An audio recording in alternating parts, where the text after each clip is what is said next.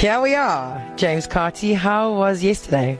How's it, Janie? Yeah, it was an experience second to none. One of the best experiences of my whole life. Not just the race, but actually getting to the race has been a terrific experience. I mean, sure, it was quite a grueling one for you because uh, 30Ks in at about Botha's Hill and Inchanga, we heard word that you had uh, blown your knee. So this is 30Ks in. What's going through your mind at that stage?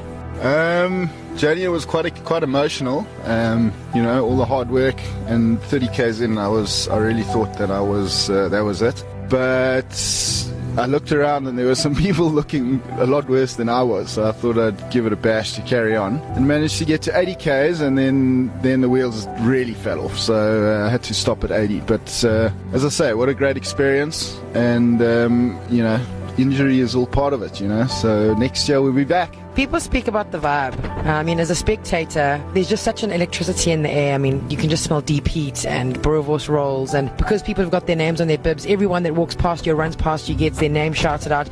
There just seems to be such unison, and not only in South Africa, but in the world right now. That's what we're needing, right? We're needing this togetherness. Yeah, well, um, the, the crowds actually got me to 80 Ks. You know, I ran 50 Ks on a bum knee, and all because of the crowds. It's unbelievable. They, it's so friendly, people smiling, people, you can can get anything you want on the road. Boerewors rolls, I was very tempted a few times to stop and have a wors roll.